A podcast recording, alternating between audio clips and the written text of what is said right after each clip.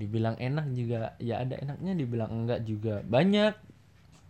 Ya tergantung orang yang bawa ke enak apa enggak enaknya sih. Kalau pagi terutama tuh buat bangun beh.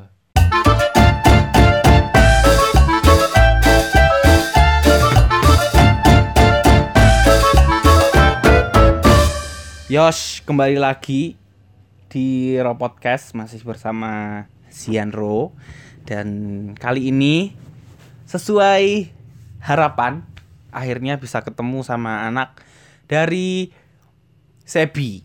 Sebenarnya Sebi itu singkatannya apa tuh? Dut? Nggak ada. Oh nggak ada. Berarti Emang namanya Sebi doang gitu. stay, stay. Oh iya, Sekolah stay. Ekonomi. Sekolah Tinggi Ekonomi Islam, Sebi. Silakan perkenalan dulu siapa namanya dan biar teman-teman tahu aku nggak sendirian. Waduh. Silakan perkenalan terlebih dahulu. nama saya Lutfi di prodi manajemen bisnis syariah Angkatan 18. angkatan Stay 18 Sebi. Sekolah Tinggi Ekonomi Islam Sebi terus Depok. sebagai teman Teman. apa, teman apa ini Teman SMA, Iya, teman, teman SMA, teman teman sekelas. teman sekelas, teman walaupun nggak kadung nggak nggak pas apa maksudnya nggak nggak gatuk biasanya tapi juga kadang-kadang ngobrol di kelas wal- teman nggak jelas. Temen gak jel ya.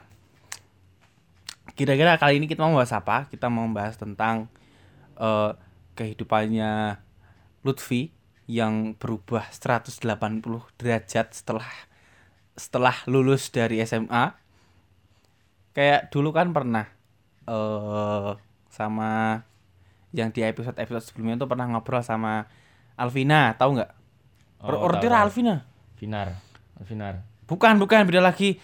Alvina itu yang gema, gema, gema. iya Alvina Rizky ya Nah, dulu kan kalau waktu itu diceritain kalau pernah satu sekolah, tapi kita nggak pernah ketemu gitu kan. Nggak pernah ketemu ya karena setiap kali ketemu mesti ketangkep BK gitu kan. Gagal aja gitu. Lah, mungkin kalau kita dulu fleksibel gitu kan. Di kelas yo nek sinau ya sinau, yo turu yo turu yoan. turu terus deh. Dulu terus. Eh, terus apa lagi ya? Ah, pengalamannya kuliah di Sebi kayak gimana? pengalamannya pengalamannya ya selama ini biasa-biasa aja karena emang kehidupannya cuma ke kampus kuliah habis itu Main. balik ke kontrakan tidur Berarti nggak pernah main gitu ke mana Oh, gitu? ya dulu semester 1 sering sewaktu masih ada teman buat main Cie, Tapi emang sekarang udah nggak ada teman main lagi ceritanya. udah nggak ada karena emang Cewek cowok, cewek cowok. ya dulu sih cewek Iya. Tapi TTM-an seringnya- nggak? TTM-an nggak? bukan bukan TTM-an. jangan TTM-an Teman tapi mesra. Nanti nggak baik Jadi eh, Lutfi ini menerima beasiswa 50% karena dulu itu emang diambil yang berprestasi apa enggak sih sebenarnya? bukan sih Kalau di di Sebi itu sistem masuknya kan tes ya. Ya mesti semua semua itu tes cuma kan ada kayak klasifikasi di mana eh, di situ itu menerima beasiswa gitu. Ya enggak? ada ada Iya. sebenarnya ada beberapa jalur buat beasiswanya ada yang tahfidz terus ada yang kader ulama ada yang dari bisnis Loh. sama yayasan ada Yayasan Sebi. yayasannya bisa dari yayasan sekitar rumah Sekitar rumah. Sekitar rumah apa se- sekitar kampus? sekitar rumah ya ada bisa dibilang tempat dulu kita sekolah lah. Itu ngirimkan kita buat kita dikasih beasiswa itu bisa. Hmm. Kalau kalau kamu dapatnya? Kalau Beasiswa. saya dapatnya yang bisnis tapi 50% dan lebih nikmat. Lebih nikmat daripada yang dapat yang 100 pusing Padahal yang 100% kan? Free nggak bayar sama sekali kan? iya nggak bayar tapi pusing. Bayar. Karena saya orangnya nggak mau berpusing-pusing Maklum lah ya, anak- enak aja gitu. Anak IPS lah ya, maklum lah ya. Iya, IPS tuh nggak usah perlu banyak-banyak mikir lah Ada keuntungannya sih walaupun sebenarnya ya banyak orang-orang yang melihat IPS itu miring. iya banyak kali Terus nggak tahu kehidupannya anak IPS aja itu padahal hidupnya hidupnya anak IPS itu fleksibel. fleksibel bisa ke mana hidup aja. tanpa hidup sebenarnya Hidup banyak tugas hidup, hi- apa sebenarnya banyak tugas tapi merasa tanpa beban gitu kan terus apa ya mesti kalau misal eh beberapa kali orang yang ketemu termasuk orang yang pernah ke Jakarta mesti tak tanya gimana hidup di kota segede Depok apalagi kan Depok kan juga deket Jakarta kan di bawahnya Iya. Jakarta kalau yang kalau teman-teman eh, nonton kumparan Depok Iya. kota sejuta masalah.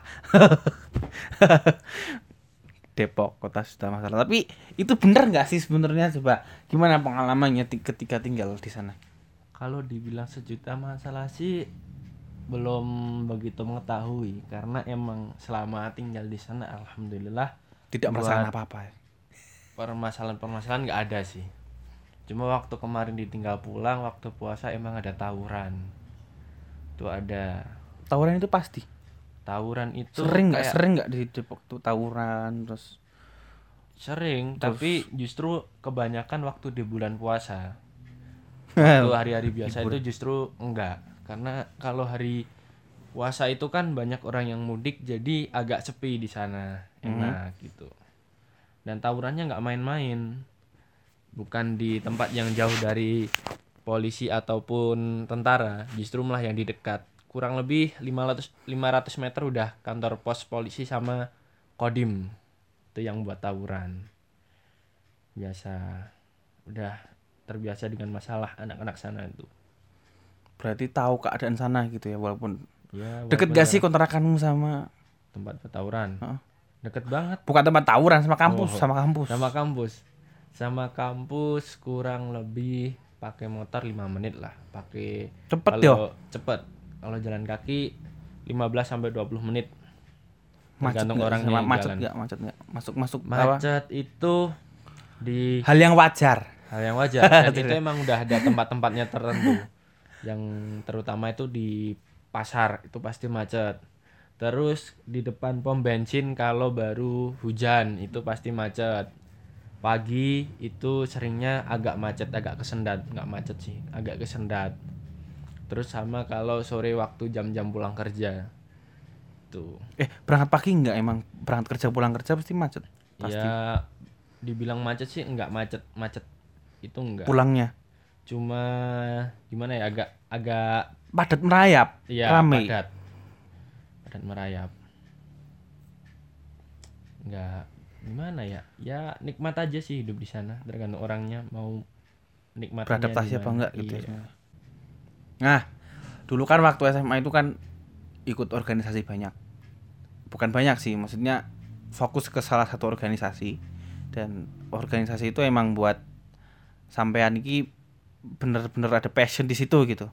Nah setelah keluar dari apa bukan setelah keluar setelah lulus dari SMA eh, pengalaman organisasi yang pernah yang dirasain selama setahun ini. Gimana rasanya? Yang dirasain selama setahun selama di kuliah? Iyalah selama selama kuliah liburan. karena saya itu masuk organisasi sebenarnya emang ya belum masuk sih. Baru pendidikan itu mulai bulan Oktober. Terus selesai diklat itu baru bulan Mei tanggal dari tanggal 2 sampai tanggal 5 sebelum puasa kemarin lah. Gimana sih? Biasa sih. Emang pendidikannya sih dibilang keras emang lebih keras daripada SMA dibilang senior-seniornya lebih kayak gitu ya pasti. Namanya juga kuliah pasti banyak banyak apa ideologi masing-masing. Terus tinggal orangnya itu mau membawa ke ideologi yang mana yang baik atau yang buruk. Kayak gitu tapi alhamdulillah banyak yang baik gitu ada nggak perubahan setelah setahun ada di Sepi perubahan di balik juga ikut ikut kuliah, ikut organisasi, terus ikut macam-macam lah. Yang penting ngerasain di Iya. sana itu ad- ada nggak perubahan yang kamu rasain Ke selama kehidupan. setahun ini? Oh, setahun ini. ke kehidupan ada sih pasti itu ada terutama hidup di sana kayak gitu kan dengan ikut organisasi itu emang harus memanage uangnya harus. Apalagi di sana buat biaya hidup juga ya lumayan sih. Lumayan tinggi. Terus harus buat organisasi belum buat ya buat lain-lainnya. Pasti itu di manage uang lebih baik. Terus manage waktu buat berangkat kuliah yang kita itu sebenarnya emang dikasih jam-jam buat masuk kuliah. Tapi kan terserah orangnya mau masuk apa enggak. Mau masuknya jam berapa terserah Eh, emang kalau di Sepi nggak nggak kayak maksudnya fleksibel gitu, misal jam 7 berangkat terus nanti jam jam jam 8 selesai terus nanti jam 12 ada lagi gitu. ada kayak A- gitu. Apa apa yang kayak sekolah tinggi misalnya kalau sehari kan jam 7 sampai jam jam 12 full gitu kan sehari Enggak. habis itu. kita udah dijadwal di masing-masing Oh, fleksibel berarti. ya fleksibel kadang jam 8 sampai jam setengah 11 nanti Ada jam lagi. setengah dua atau jam sampai, 2 itu sampai sampai, sore. sore. Itu fleksibel sih lebih enak kayak gitu daripada yang udah ditentuin malah kayak anak SMA kalau udah ditentuin yang dari jam 7 sampai jam 12 gitu anak SMP anak SMA Mah menurutku mah yang enak kuliah sih sebenarnya. iya tapi Enggak enggak itu begitu tergantung terikat orangnya waktu. Iya, cuma kan ya kalau zamanan waktu kuliah kan mesti mikir banyak tugas gitu kan. Iya. Mungkin ya dulu-dulu apa teman-teman yang masih SMA atau segala macam kan ngerasa kok pengen kuliah gitu. Padahal kuliah itu sebenarnya luar biasa berat gitu loh. Walaupun ya ada ada waktu enaknya juga, cuma kan enak enak Lebih masih banyak masih beratnya. masih kepikiran gitu Iya, loh. lebih banyak beratnya dibilang enak juga ya ada enaknya dibilang enggak juga banyak ya tergantung orang yang bawa ke enak apa enggak enaknya sih kalau pagi terutama tuh buat bangun beh itu antara kayak orang setengah hidup. Bangun tidur itu rasanya kayak masih setengah hidup tapi kalau udah malam mau jadi Iya. kalong kelelawar ceritanya mau sampai nggak pagi. Bisa. udah mikirin tugas. Rusak i- itu parah serius cuy. Ketika jam jam tidur ber- jam tidur berkurang terus habis itu jam tidurnya juga berantakan segala macem. Itu bener-bener membuat harian tuh jadi ngapa-ngapain jadi susah. Itu karena dampaknya ke kesehatan sih gitu. Psikologis. Psikologinya. Belum yang lain-lain. Banyak banget itu dampak kalau orang yang namanya tidur itu udah nggak teratur udah nggak jelas lah tidurnya itu. Udah yang mau mulai hari aja udah males-malesan. Nanti seharian tuh isinya cuma ngantuk doang. Malam nggak bisa tidur. Di tempat kuliah di kelas kalau nggak tidur main game. Mahasiswa macam apa itu? Katanya mahasiswa tuh udah bisa mikir tapi nyatanya orangnya nggak bisa mikir itu. aku ngerasa woi Sindir ngerasa. Tapi yang apa namanya juga belajar lah ya. Iya ada pesannya ada posisinya juga. Yang penting tahu tempat tahu waktu lah. Ada tugas dikerjain. Ketat gak sih sebenarnya? Di sana sih dibilang ketat cuma di pergaulan sih. Paling kalau tugas kalau belum kalau penilainya bagus ditagih. Kalau kayak masih kayak, kayak sekolah dulu ya nggak pergaulan cewek cowok agak dibatasi gitu apa nggak?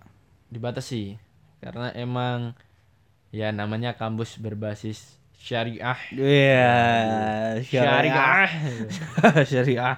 Jadi untuk pergaulan emang dibatasin. Yang namanya kumpul aja itu harus L. Ada batasnya antara ikhwan dan akhwat. Di L kelas, maksudnya maksudnya ketika ketika kita ini maksudnya kumpul Riko, itu kumpul. L kayak gini? Iya L.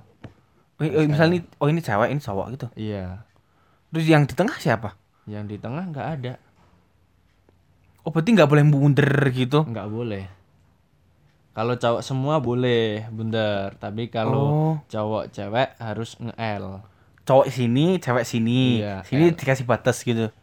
Enggak, jadi baris yang berdiri cowok, yang tidur cewek gitu.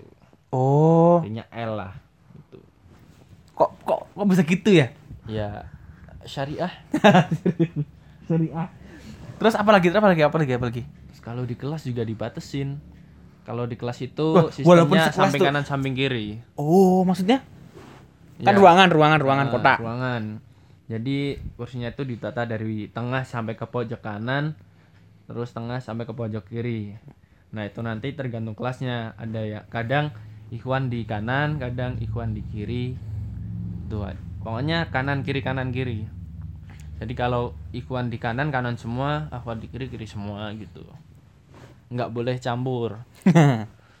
Tapi kalau tes kadang emang Ya sesuai sesuai dengan absen. sesuai absen. Oh. Iya. biar lebih enak yang ngawasin itu Satu sekelas enak banget berapa, Lut? sekelas tempatku itu ada 32 Satu angkatan itu ada berapa? ada 300 berapa gitu kenal sedikit semua, soalnya. kenal semua enggak? Kenal semua enggak? enggak paling teman kelas teman kelas aja kenal ya sebatas kenal nggak semuanya sampai kenal Apalagi yang cewek ya. kalau cewek justru malah kenal semua. Enggak. kenal semua. kalau kenal sih sebatas kenal tapi ada yang emang teman-teman yang teman dekat gitu ada yang emang seringnya bareng terus kita itu sering emang sering bercandaan gitu ada orang yang emang dia tuh kayak batasin sama cowok ada orang yang emang sama cowok ya udah Ya, aja tahu pasti pasti itu ada ada ada ada.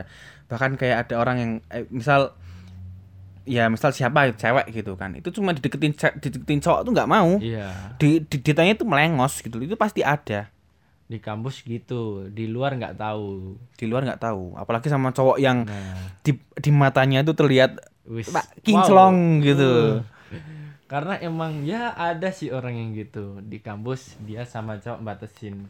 Eh waktu di luar jalan gandengan ada Mosok. ada Masa di bioskop sampai ada yang pelukan Ya ada. Allah, itu kalau misal sampai ketahuan ustadznya gimana? Ya dipanggil sama dosen nanti diberi peringatan peringatan kalau masih kayak gitu di DO. Nah, kemarin kayak, juga kayak ada sekolah ya, kayak kayak sekolah ya. Iya. Ini kemarin juga ada dua orang di DO gara-gara dia itu main kayak gitu, tapi pulangnya kadang jam 3, jam 4 gitu. Cowok cewek di DO ada. Wow. Lumayan. Ya ya namanya syariah. Syariah. iya sih. Tapi ya ada baiknya sih. Baiknya. ah, walaupun udah walaupun udah segede gaban kayak Iya. gini kan, udah dewasa gitu, cuma terkadang o- otaknya tuh masih masih Anak-anak. masih mungil, masih mungil. karena kedewasaan Dilatih. itu bukan tergantung umur. Iya. Mm-mm. Dia bilang orang udah dua orang udah dewasa kok udah tahu batasnya. Iya batasnya kayak apa dulu spesifikasi orang beda-beda. Kalau dia batasnya kalau week week itu baru keterlaluan ya berarti dia Apa week cuma mau ciuman mau pelukan juga biasa aja. Iya. Tapi kalau setuju, setuju. orang yang batasin kamu pegangan tangan aja udah keterlaluan ya pasti orang lihat gandengan Ya. tangan aja udah Udah risi, risi, risi, risi. gitu amat gitu ada juga karena emang kategorinya orang-orang batasnya itu beda-beda nggak bisa disamakan ya tapi karena peraturan di kampus ya Terus? udah. Di kampus Enjoy tepatin aja. aja, kalau di luar Ya udah. ya terserah orangnya.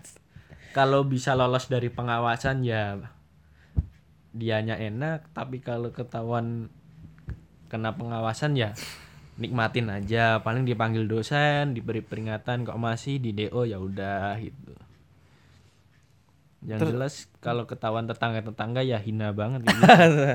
Tetangga maksudnya? Tetangga kampus gitu.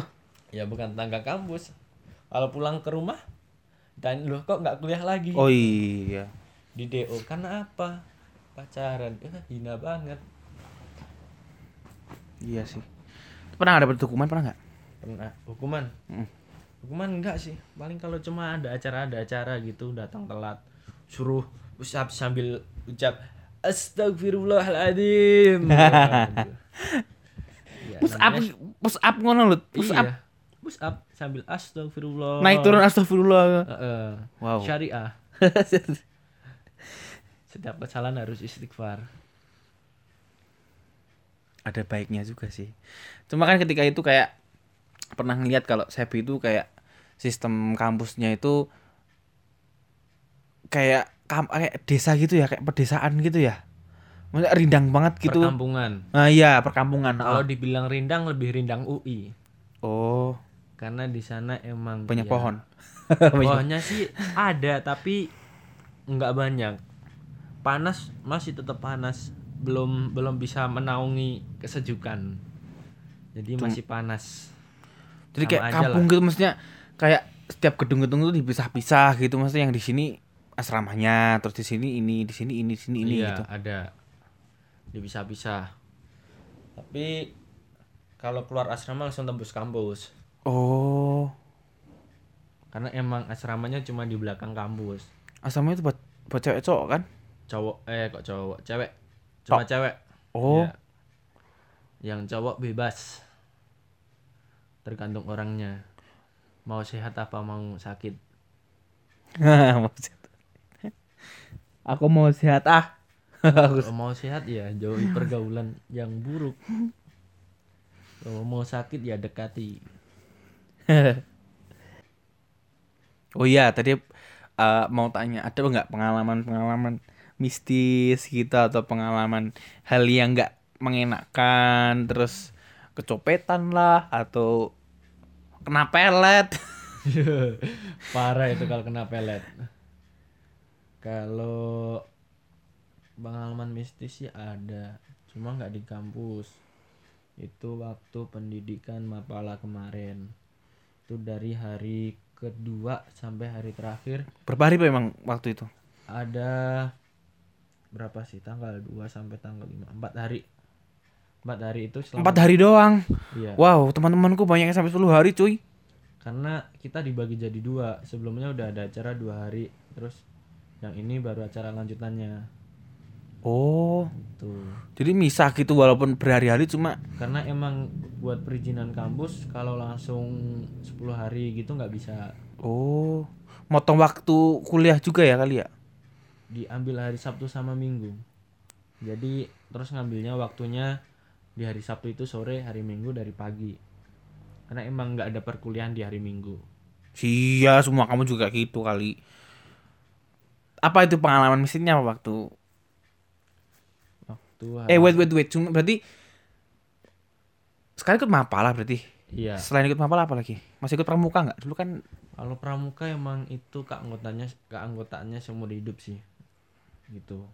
Jadi tetap ikut walaupun ya nggak aktif. aktif. gitu. Karena emang nggak berada di tempat harus berada di luar kota. Yang sudah terdaftar tentunya ya. Iya, yang sudah yang punya, yang udah punya kartu tanda anggota. punya. Tapi nggak tahu ke mana sekarang. Nggak tahu. Udah lupa naruh. apa itu pengalaman waktu lah mesti cutting itu yang mesti cutting sing meden-medeni mesti apa nu Enggak, itu emang karena kita udah di hutan. Dari tenda panitia ke tenda peserta itu ada jaraknya berapa ratus meter gitu. Dan itu emang tempatnya Gila. tertutup. Emang ilalangnya aja sampai 2 meter lebih ilalangnya itu. itu waktu itu di mana itu di Di puncak atau di mana eh, Bogor, tapi itu di camp berapa ya? Itu karena emang ada kategorinya ABC terus ada nomornya. Saya Oh, jadi setiap- hafal. kegiatan organisasi yang mau mau mau minjem tempat itu ada kategorinya gitu ada yang mau dipakai yang huruf apa nomor berapa. Itu ada. Itu itu malam waktu malam pertama di hutannya itu kita dimasuk awalnya kita dimasukin ke lumpur teman ada yang hipo terus satunya ada yang mahnya kambuh. Saya Hmm. disuruh ke ke tenda buat ambil baju ganti punya teman yang hipo itu di situ ada yang manggil manggilin saya Hmm. minta tolong. Gitu tapi saya nggak peduli karena emang nggak ada orangnya. Tolong, tolong gitu. mas mas Oh. mas tolong. Ada. Bisa diemin saya ambil baju teman saya langsung balik ke tempatnya lagi. Saya kasih. Udah. Terus itu suruh ganti pakaian. Waktu ganti pakaian itu karena hujan kita disuruh ke tenda panitia. Hmm. ganti. Nah di tenda panitia di situ ada yang manggil manggil saya lagi minta tolong juga. Suaranya sama. Misalnya diemin. Cuma nggak ada orangnya. nggak ada orangnya. Saya diemin juga. Malamnya itu jam 2 kayak ada yang nginjek saya. Jadi kalau los dikir pokoknya kalau tidur terlelap dikit itu langsung sesek kayak ada yang nginjek. Itu sampai tiga kali. Itu udah. Habis itu di hari kedua di hutan itu temen ada yang ketempelan. Maksudnya ketempelan? ya ada yang nempel di dia. Karena emang dari jalan Kesurupan jalan- gitu. kesurupan tapi nggak sampai teriak-teriak sih. Cuma dia gimana ya Kayak ngontrol Dia dadanya fisiknya dia gitu. dadanya dia sesek. Mhm. terus ditambah tempel itu jadi tambah sesek. Karena emang dari jalan ke atas itu emang udah ada yang gangguin ada Hmm. yang narik narik tas gitu. Kan teman ada yang bisa ngelihat gitu. Itu dia bilang katanya itu ada monyetnya di atas tas gitu narik narik gangguin. Bisa gitu ya? ya namanya juga di gunung. Kita nggak tahu gimana alamnya terus temen yang ketempelan itu emang dia agak sompral. Terus Sombralnya ya sompralnya ngomongnya ngomong kasar gitu. kasar. Terus dia tuh sembarangan ngambil tanaman gitu. Ya udah terus dia ketempelan. Ya alhamdulillah di situ waktu itu ada dari orang Bekasi yang kayak perguruan silat gitu. Mhm. itu bacain dibacain ayat langsung jadi waktu itu lepas langsung diganti pakaian. Semua ganti pakaian kering dia langsung dievakuasi ke bawah. Mhm. terus kita yang cowok kita tinggal di atas dulu karena di situ kita disuruh masak sekalian. Nanti di bawah tinggal makan. Udah kita masak kita turun. Selesai itu jam setengah enam kita turun yang cowok. Enam kita turun. Di malam terakhir itu waktu tidur gitu nggak ada gangguan sama sekali. Ya, nyaman lah Tapi waktu- terakhir lah ya. Iya, waktu dibangunin, kita itu dibangunin jam 2 kalau nggak salah. Iya, jam 2-an. Itu di jam-jam setengah tiga atau jam 3 gitu. Karena emang kita waktu itu udah dipanggil satu-satu, yang lainnya dipisah-pisah dipencar. Itu ada saya ngeliat sih banyak banget sih yang deketin teman saya yang bisa ngeliat itu. Terus ada juga yang gangguin saya dari belakang gitu ada cuma saya diemin ada yang lempar-lempar saya diemin Kamu bisa lihat. Lut? kalau dibilang bisa ngelihat banget enggak cuma ka- kadang Ngerasain gitu. ngerasain ya kalau ngeliat Kok anget? kadang-kadang justru nggak anget justru hawanya itu nggak enak kayak orang sakit gitu terus kalau ada itunya kita tangannya gitu dipasin ke itu ke yang makhluknya itu tangannya itu rasanya anyes anyes kayak ya anyes lah. Kayak gitu. Dingin dingin. dingin anyes. Ya dinginnya dingin anyes sampai ke dalam gitu. Itu banyak banget. Saya kira juga panitia saya center hilang. Itu. Itu emang lokasinya emang yang berhantu? Apa emang panitia sengaja milih tempat di situ biar biar ditakutin semua? Apa ceritanya? ya kalau panitia pasti nyari tempat sebenarnya yang aman gitu cuma karena ya emang di gunung kita nggak bisa ngejauhin hal-hal goib juga. Orang di rumah aja kita nggak bisa ngejauhin hal-hal goib. Terus kita Iya sih. terutama itu di gunung nggak pernah dipakai buat kegiatan keagamaan. Ya pasti banyak lah yang nunggu. Jadi banyak yang gangguin. Itu kalau kata temen yang bisa ngeliat itu di situ ada kerajaan monyet. Itu. Mantul. itu temen ya saya sih kasihan ke temen yang yang bisa ngeliat itu. Hmm, jadi nggak fokus, ya dia bukan kelihatan terus. iya dia nggak bisa fokus terus dia itu digangguin terus gitu. Sampai dianya ketakutan. Terus ada juga yang orang-orang yang minta tolong ke dia juga gitu. Orang tapi wujudnya nggak ada. iya nggak ada. Terus waktu dia itu dipindah ke agak yang lebih deket sama saya dia awalnya di bawah terus di dia pindah ke atas Mhm. itu waktu dia ngobrol sama panitia saya ngeliat mukanya itu bukan muka dia mukanya kayak muka Belanda gitu nya putih beda bukan muka dia sih yang Wow. ya saya di situ cuma mikirnya satu yang ngobrol sama panitia itu yang jawab dia sendiri atau orang yang atau yang jaga dia gitu Kayak itu kayak dia ngomong ke, ke dirinya sendiri gitu. Dia ngomong ngobrol sama panitia cuma kan dia nggak tahu kalau dia itu waktu itu dikuasai sama yang jaga dia gitu Oh. dia nggak bisa tahu jadi tapi waktu saya itu mukanya itu bukan muka dia gitu karena udah beda banget mukanya muka-muka orang Belanda lah Itu sampai apa? Diceritain sampai terakhir waktu terakhir di kelas itu masih ada yang cerita kalau sampai apa dulu tuh waktu kemarin tuh kayak gini kayak gini kayak gini gitu. ya ada pasti. Justru pulang-pulang di itu banyak banget. Tapi yang lebih banyak ya emang saya sama teman saya yang bisa melihat nah emang udah kebiasaan cerita hal-hal kayak gitu biasa ngerasain hal-hal kayak gitu jadi lebih lebih ngerasainnya bisa lebih gitu. Kalau temen paling ngerasa kok kayak nggak nyaman tapi kalau yang karena kita udah biasa-biasa ngerasain kayak gitu makhluk-makhluk kayak gitu tahu or- orang itu bisa ngelihat gitu dia itu tahu Tahu ya. Iya, jadi dia nyerangnya lebih gitu. Kamu bisa lihat gak, Pan? Oh iya, betul. Satu pertanyaan, satu pertanyaan sulit buat kamu yang belum kamu jawab. Mesti kamu tahu. kita nggak perlu tanya, tapi Lutfi tahu. Karena kita mau di akhir-akhir podcast dan eh, ini adalah pertanyaan sa- satu pertanyaan sulit. Yang sebenarnya Lutfi tahu, tapi kita pengen tahu secara jelasnya. Kita menyamarkan nama, kita menyamarkan sesuatu, tapi ini sesuai dengan pengalamannya dia. Mesti mudeng kan ceritanya? Ya Lut, silahkan. Gimana ceritanya ketika Anda punya keluarga di Keluarga baru. Iya, Anda punya keluarga baru. Keluarga Mungkin baru. bisa diceritakan. Sila eh, tutup aja inisialnya lah, nggak apa-apa. Tutup aja. Ya, itu waktu waktu mau daftar ke Sebila. Dia udah ngubungin sejak mau ke tes kedua sama mau daftar ulang. Tapi waktu itu saya nggak tahu itu yang nelpon saya siapa, yang hubungin saya siapa, itu saya nggak tahu. Orangnya yang mana saya juga nggak tahu.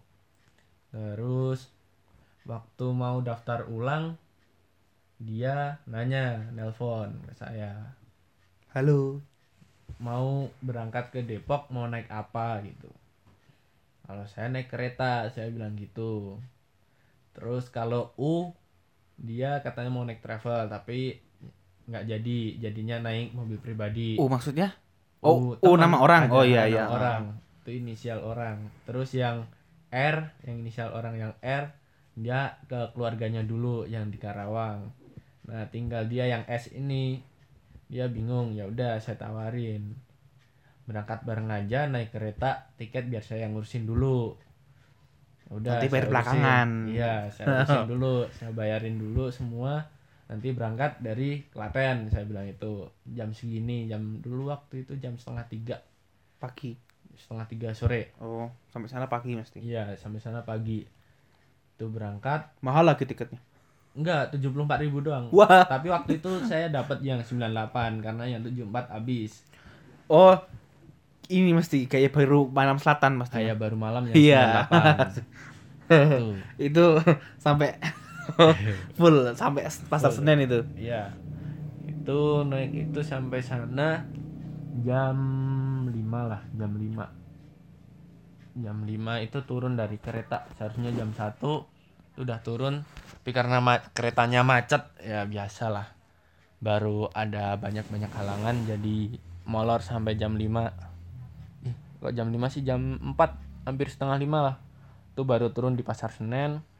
Terus eh waktu jalan itu kan saya di belakang ibunya Hmm. teman saya yang S ini. Iya. Nah ibunya ini ngerasa kok ngerasa kayak anaknya sendiri gitu.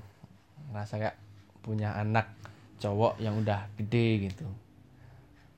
Ya udah terus pulang dari daftar ulang itu anaknya yang S ini bilang pokoknya kalau punya rasa ya entah suka saya atau apa nggak usah ngomong. Itu karena saya udah anggap kamu kayak mas sendiri. Dia bilang gitu.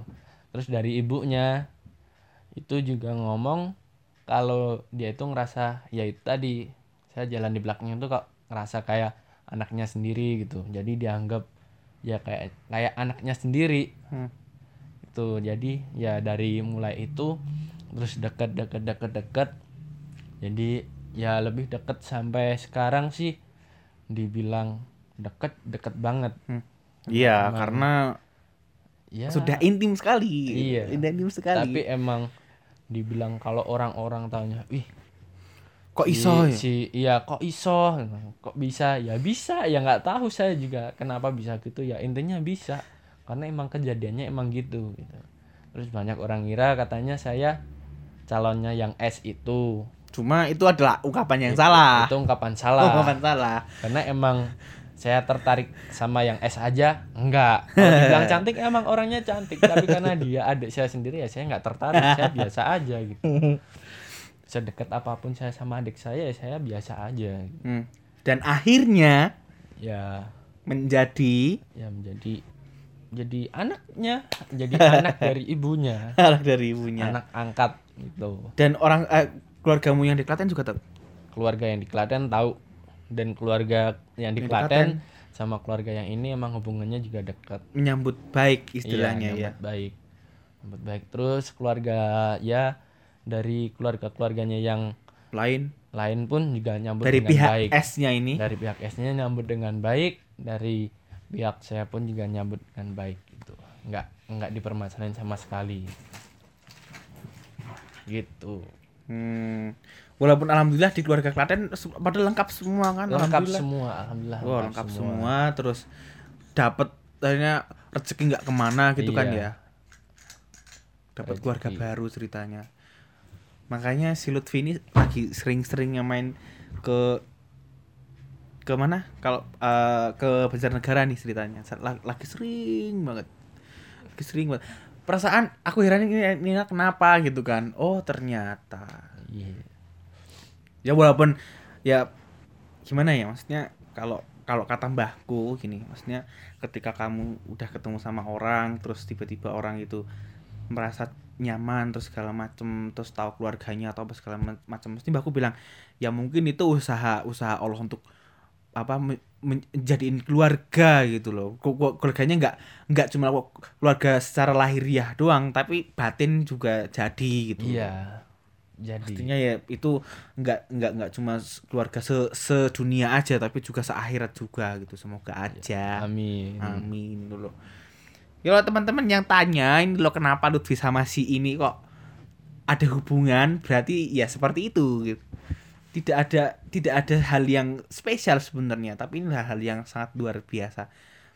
Habis itu ada nggak kayak ada perasaan sedih itu enak apa sedih kenapa dulu? Ya sedih. Misal oh iya ada seorang apa ada keluarga baru gitu. Apa dapat keluarga baru terus merasa kayak rumah sendiri gitu segala macam. Ada nggak pas gitu kalau dibilang sedih bukan sedih sih tapi haru haru bahagia gitu.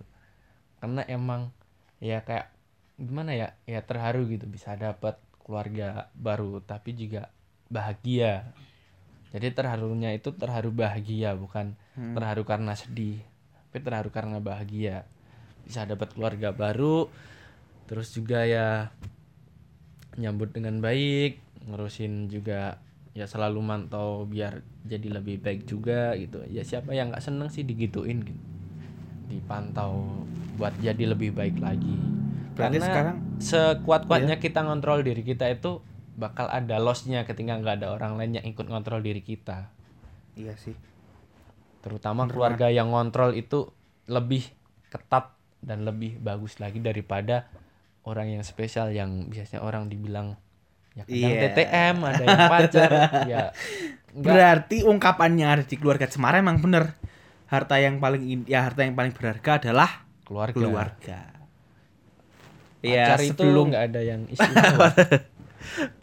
Pacar eh, ya tergantung orang-orangnya sih sebenarnya. Iya. Nah, sebelum kita tutup podcast kali ini eh sekedar informasi kalau Rob Podcast sekarang pindah jadi Rotox dan tetap ada di Spotify. Jadi namanya di Rotox Podcast. Jadi eh, di YouTube sekarang jadi namanya Rotox. Aku ganti karena sesuai dengan apa? Sesuai dengan tema karena ini temanya ngobrol-ngobrol doang. Ya jadi ganti aja karena podcast ya ada di Spotify dan ada di lain-lain tenang aja terus sebelum kita tutup juga eh seenggaknya ada epilog dari Lutfi Monggol silahkan tahu lah ya prolog lah ya. Penutup. Kalau kalau orang yang senja kopi senja kopi kan pasti kan prolog epilog gitu Iya. kan. Ya, saya sih ya teman-teman yang mungkin masih SMA yang pengen kuliah itu nggak usah. Nggak usah maksain harus di negeri nggak usah. Kalau emang mau cari relasi ya emang di negeri lebih gede relasinya. Kalian mau dapat relasi yang lebih gampang pun di negeri juga gampang. Tapi kalau kitanya nggak mau bergerak lebih buat dapat relasi itu kita juga ya percuma kuliah di negeri gitu. Apalagi kalau otaknya kita nggak nyampe buat kuliah di negeri. Buat maksudnya buat masuknya aja nggak nyampe apalagi buat keluarnya itu susah. Hmm. itu terus nggak usah malu kuliah di swasta karena emang swasta itu belum tentu jelek. Negeri juga belum tentu jelek belum tentu bagus sama dua-duanya itu belum tentu jelek belum tentu bagus. Yang penting itu mau kuliah di negeri ataupun swasta yang penting akhlaknya tetap dijaga aja. Jangan sampai lepas lah. Hmm.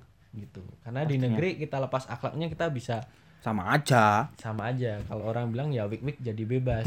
Gitu bebas. di swasta pun kalau jadi bebas anjir. kalau apa namanya akhlaknya jelek ya wik wik bisa bebas. Gitu.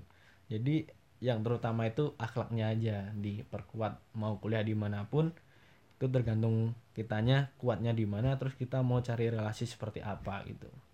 Karena Terus- emang masa depan yang nentuin kita sendiri. Hmm, terus untuk nasihat buat semuanya lah nggak nggak cuma ada di SMA tapi juga semuanya. Apa kira-kira? Ya. Mungkin tentang keluarga atau apa gitu? Kalau nyangkut ke keluarga jangan sampai sia-siain keluarga kalian sedikit pun karena emang keluarga itu harta yang paling indah yang gak ada duanya lah.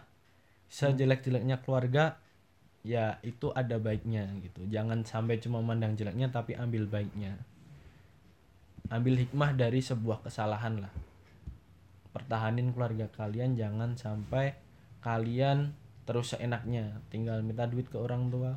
Bu pak duit habis minta. Terus kalian mau buat apa-apa terserah ya janganlah ingat bapak ibu yang itu apa nyari Susah duitnya payah. itu susah payah gitu sampai ada apa sih namanya yang banting, Banting tulang. tulang. nah banting tulang jangan sampai disia-siain pokoknya kejar cita-citanya itu semangat sebagus-bagusnya harus semangat dan jangan lupa akhlak tetap dijaga gitu. Oh ya kamu kan or- organisasi juga kan organisasi jalan kampus jalan itu juga keluarga Iya, itu juga Nah, keluarga itu juga juga. keluarga jadi keluarga itu nggak cuma di Nggak. rumah doang Iya, tapi juga di di mana aja Temen itu anggap aja sebagai keluarga, jangan sampai cuma ah teman sekontrakanmu juga keluarga iya keluarga, jangan cuma temen doang. kan. Temen nanti cuma butuh doang nanti. Temen.